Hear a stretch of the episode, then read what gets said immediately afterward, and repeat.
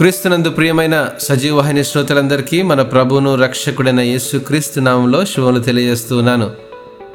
మంచి ఫలములు ఫలించు అనే ఒక పాఠ్య భాగాన్ని అనుదిన వాహినిలో నేడు అధ్యయనం చేద్దాం. పరిశుద్ధుడైన మతే రాసిన సువార్త ఏడవ అధ్యాయము పదిహేడవ వచనంలో అలాగుననే ప్రతి మంచి చెట్టు మంచి ఫలములు ఫలించును. పనికి మాలిన చెట్టు కాని ఫలములు ఫలించును అని వ్రాయబడింది. మన జీవితంలోని ఫలాలు మన ప్రవర్తనను బట్టే వెలువడతాయి.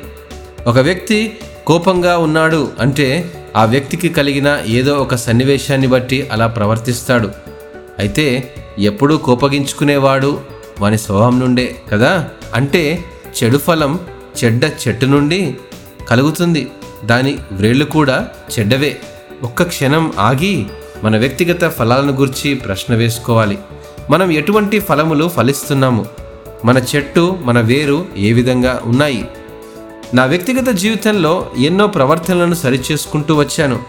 నాలాగే అందరి వ్యక్తిగత జీవితాల్లో కూడా ఎన్నో ఉండే ఉంటాయి. వాటిని సరిచేసుకోవడం ఎంతైనా అవసరం. ఎన్ని చెడు అలవాట్లను కొన్నిసార్లు మనం సరిచేసుకున్నప్పటికీ ఏదో ఒక సందర్భాల్లో అవి బయటపడుతూ ఉంటాయి. ఎందుకంటే వాటిని సరిచేయాలంటే చెట్టు మొదలులో వేళ్ళతో సహా పెకిలించాలి.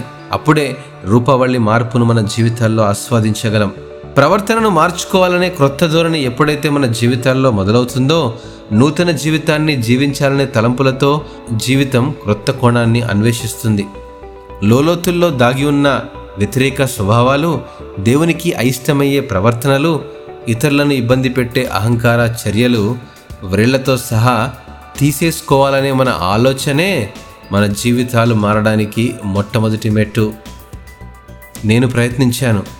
మీరు కూడా ఒక ప్రయత్నం చేయగలరని ప్రభు పేరిట మనవి చేస్తున్నాను దేవుడు మిమ్మను ఆశీర్వదించునుగాక. ఆమెన్.